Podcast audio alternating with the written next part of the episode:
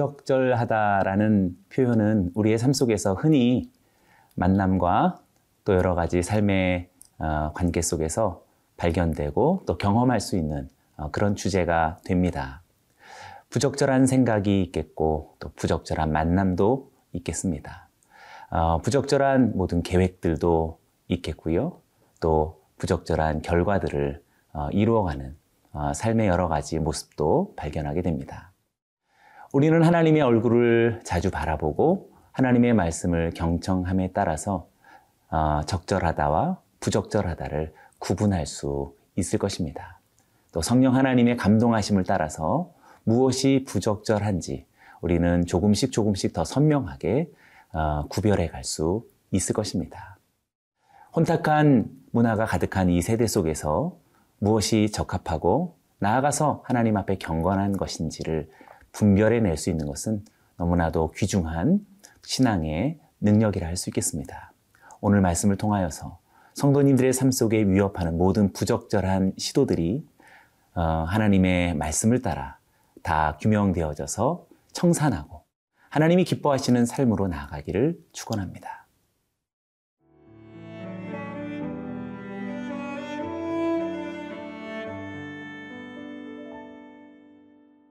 레위기 20장 9절에서 21절 말씀입니다.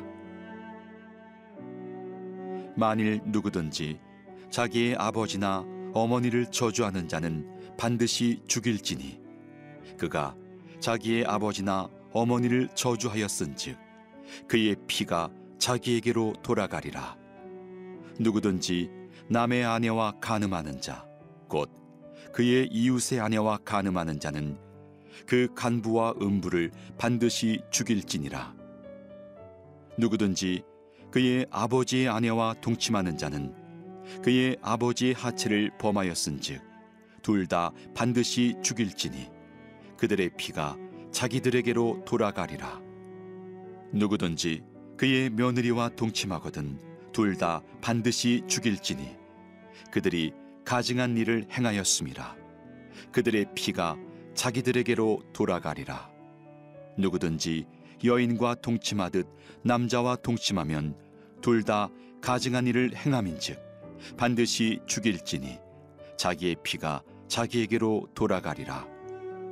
누구든지 아내와 자기의 장모를 함께 데리고 살면 악행인즉 그와 그들을 함께 불사를 지니 이는 너희 중에 악행이 없게 하려 함이니라 남자가 짐승과 교합하면 반드시 죽이고 너희는 그 짐승도 죽일 것이며 여자가 짐승에게 가까이 하여 교합하면 너는 여자와 짐승을 죽이되 그들을 반드시 죽일지니 그들의 피가 자기들에게로 돌아가리라.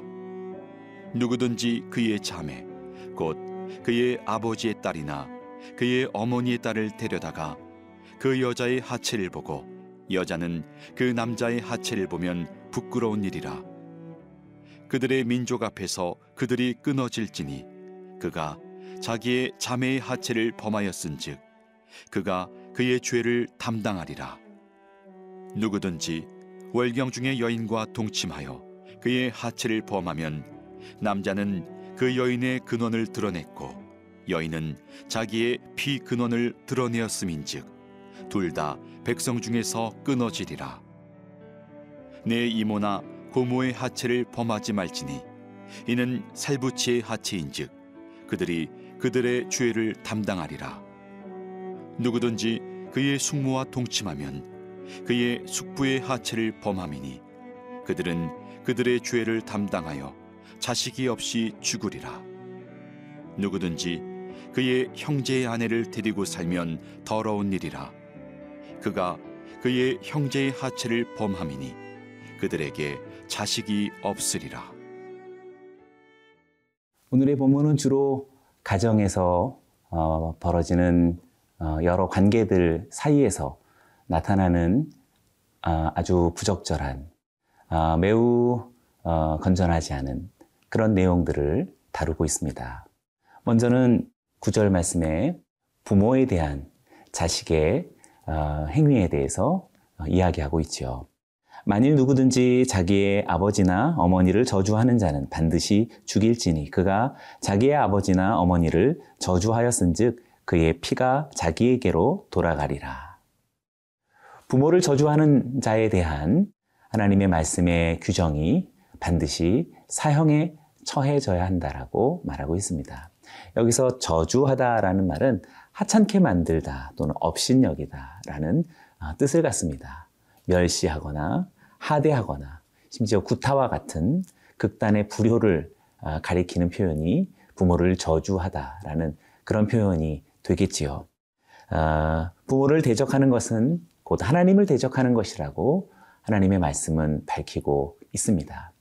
특별히 부모를 저주하는 이 내용이 어, 거슬러 올라가서 6절 말씀에서 보면 어, 세상의 어둠의 영과 접신하는 것과 그리고 그 다음 구절에서 보면 어, 부적절한 대상과의 간음하는 어, 그런 내용 사이에 끼어 있다라는 사실을 통해서 어, 어떤 어둠의 영과 접, 접신하는 것과 또 부적절한 대상과 접촉하는 어, 두 사이에 끼어져 있는 어, 그 내용으로서 부모를 대적함을 두었다라는 사실에 어, 부모에게 적절치 않은 행위로서 어, 그를 거스리고 또 저주하는 행위는 하나님께서 매우 혐오하시는 그런 주제다라고 말할 수 있겠습니다. 오늘 말씀을 통하여서 우리 사랑하는 부모님들을 다시 하나님의 마음으로 돌이켜야 하겠습니다.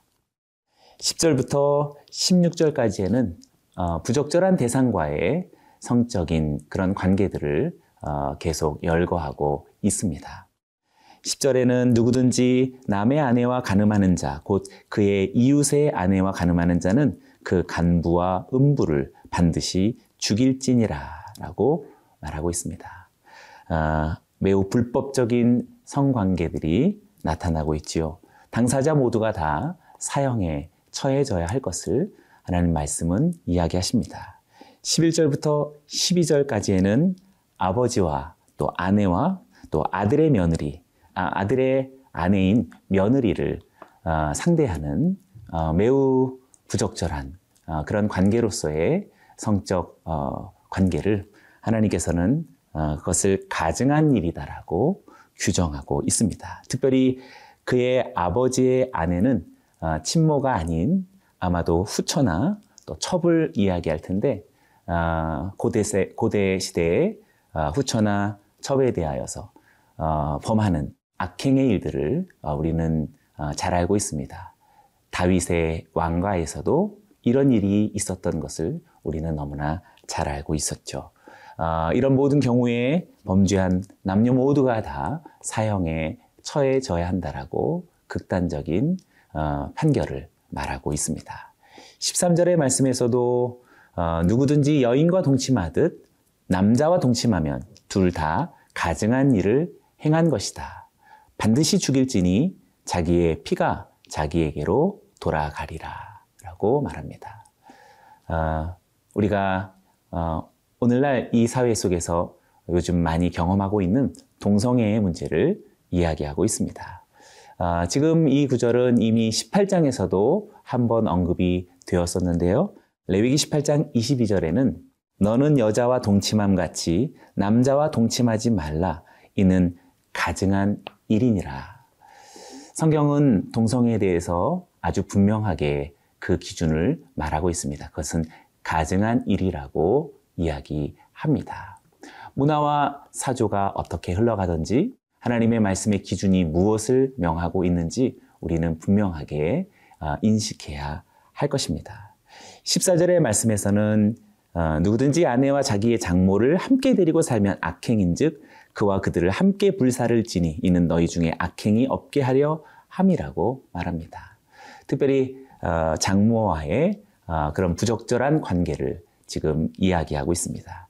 특별히 악행을 제거하기 위해 화형에 처해져야 한다라는 아주 무서운 어, 그런 판결이 어, 규정되고 있습니다. 특별히 여기서 악행이라는 것은 어, 그 범죄 자체를 이야기하지 않겠지요.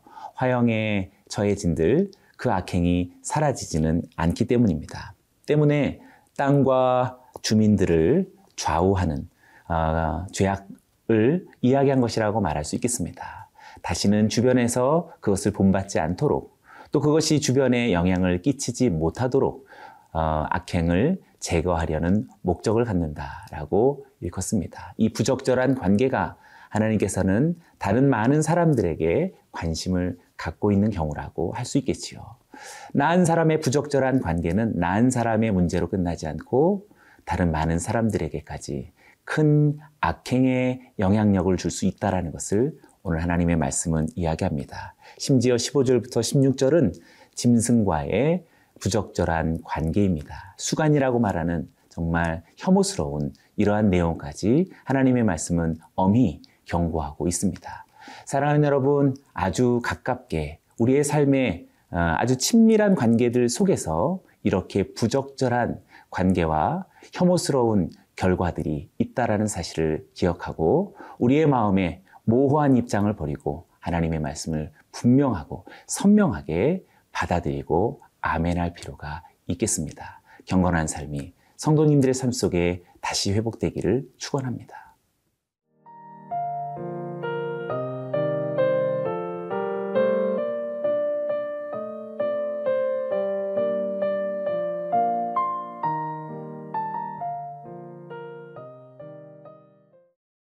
17절을 다시 한번 보겠습니다. 누구든지 그의 자매 곧 그의 아버지의 딸이나 그의 어머니의 딸을 데려다가 그 여자의 하체를 보고 여자는 그 남자의 하체를 보면 부끄러운 일이라 그들의 민족 앞에서 그들이 끊어질지니 그가 자기의 자매의 하체를 범하였은즉 그가 그의 죄를 담당하리라. 전형적인 근친상간의 문제를 아, 다루고 있습니다. 아, 친누이뿐만 아니라 이복누이 혹은 이부누이에게까지 어, 어떠한 관계이든지 어, 자기의 부모의 어, 누이에 대한 어, 부적절한 관계를 하나님의 말씀은 불허하고 어, 있습니다. 특별히 여기서 데려다가 산다라는 말을 통해서 지금 이것은 어떤 강압에 의한 어, 그런 관계이기보다는 서로 합의에 의한 관계들을 주로 주목하고 있다라는 것을 보게 됩니다. 아, 일종의 간음인 것이지요. 근친상간은 분명히 하나님께서 규정하시는 간음의 죄에 해당됩니다.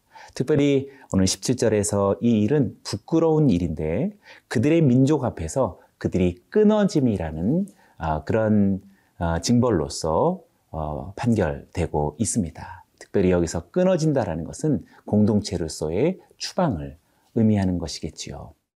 공동체를 이루고 민족을 형성하고 나라를 만들어가는 하나님의 법과 하나님의 나라의 입장 앞에서 근친상간은 반대편에 서 있는 것이라고 말할 수 있겠습니다. 18절에서는 또 다른 어, 부적절한 상황이 나타납니다. 누구든지 월경 중에 여인과 동침하여 그의 하체를 범하면 남자는 그 여자, 여인의 근원을 드러냈고 여인은 자기의 피근원을 드러내었음인즉 둘 다 백성 중에서 끊어지리라. 월경 중인 여인과의 동침도 피근원을 드러내는 어, 그런 부적절한 악행이기에 하나님께서는 이것을 끊어짐이라는 어, 그런 징벌로서 판결하고 어, 계십니다. 앞서 근친상관과 더불어서 민족을 이루어가고 공동체를 형성하는 것과 무관한 그런 제명의 판결이 되는 것이겠지요. 어, 그러니 우리 일상 속에서 매번 어, 흔히 나타나는 이 일상 속에 우리는 얼마든지 조금씩 조금씩 어, 이 부적, 부적절한 경계선들을 넘어서는 어리석음 또는 악행의 일들을 주의하고 경계하고 나아가서는 떠나야 할 것입니다. 19절과 20절의 말씀에서는 이모나 고모나 숙모나 숙부와 같은 삼촌 간의 성관계도 처벌된다라는 사실을 분명하게 이야기하고 있습니다. 부모의 어, 형제자매는 삼촌지간에 아주 가까운 친척이지요. 이 어, 징벌은, 징벌은 아주 특별히 자식이 없이 죽으리라라는 어, 표현으로서 특별하게 의미를 갖습니다. 무자녀라고 하는 사실은 대표적인 중징계이며 수치로서 고대 사회가 갖고 있었던 아픔이지요. 잘 생각해 보면 하나님께서 지금 어, 이런 모든 부적절한 관계 속에서 나타난 결과들은 결국 생명과 관련되어져 있다라는 사실을 발견하게 됩니다. 그들의 피가 자기에게로 돌아가고 또 자기의 피가 자기에게로 돌아가고 또 어, 그들의 죄가 자기 스스로 담당하게 되어지고 끊어지고 자식이 없이 죽는다라고 하는 이런 계속되어진 판결의 의미들은 생명을 의미하는 것이라고 할 수 있지요. 결국 살고자 하는 일들 속에서 나타난 부적절한 일인데 결국 죽고자 하는 그런 결과와 다름없다라고 말할 수 있겠습니다. 오늘 본문 속에 여러 어, 하나님의 감정들이 나타나는 표현이 있습니다. 가증한 일이다. 또 악행의 일이다. 그것은 부끄러운 일이다. 그것은 더러운 일이다.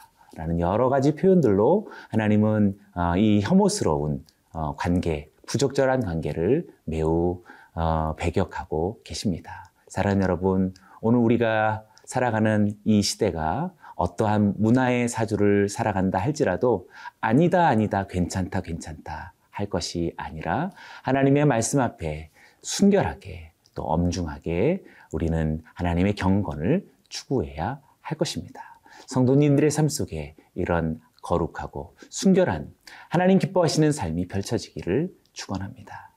기도하겠습니다. 참 좋으신 하나님 아버지, 하나님께서 만드신 창조의 원형 그대로 보기에 좋았더라 하신 그 선함 그대로 우리가 그 기준을 또 그 부르심을 쫓기 원합니다.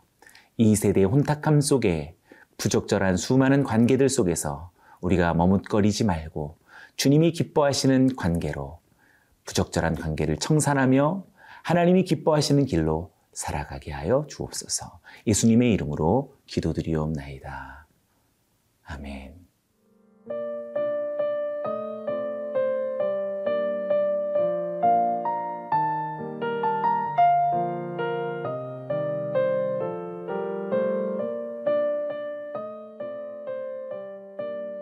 이 프로그램은 시청자 여러분의 소중한 후원으로 제작됩니다.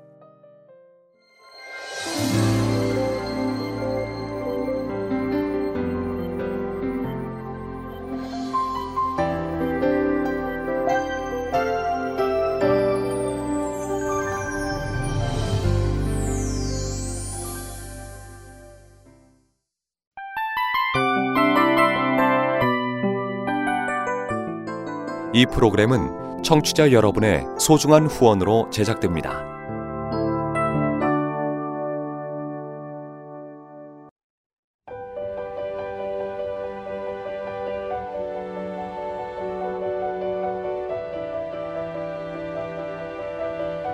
세상에는 수많은 교회들이 있지만 더 깊이 있는 말씀 강해를 찾기 위해 크기로만 교회를 선정하지 않습니다.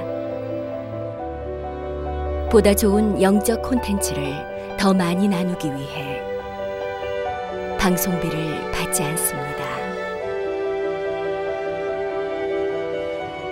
1년 365일 복음만 전하고 싶어서 우리는 광고를 하지 않습니다. 온누리의 복음을 땅끝까지 CGN TV와 함께 땅끝 성교사가 되주세요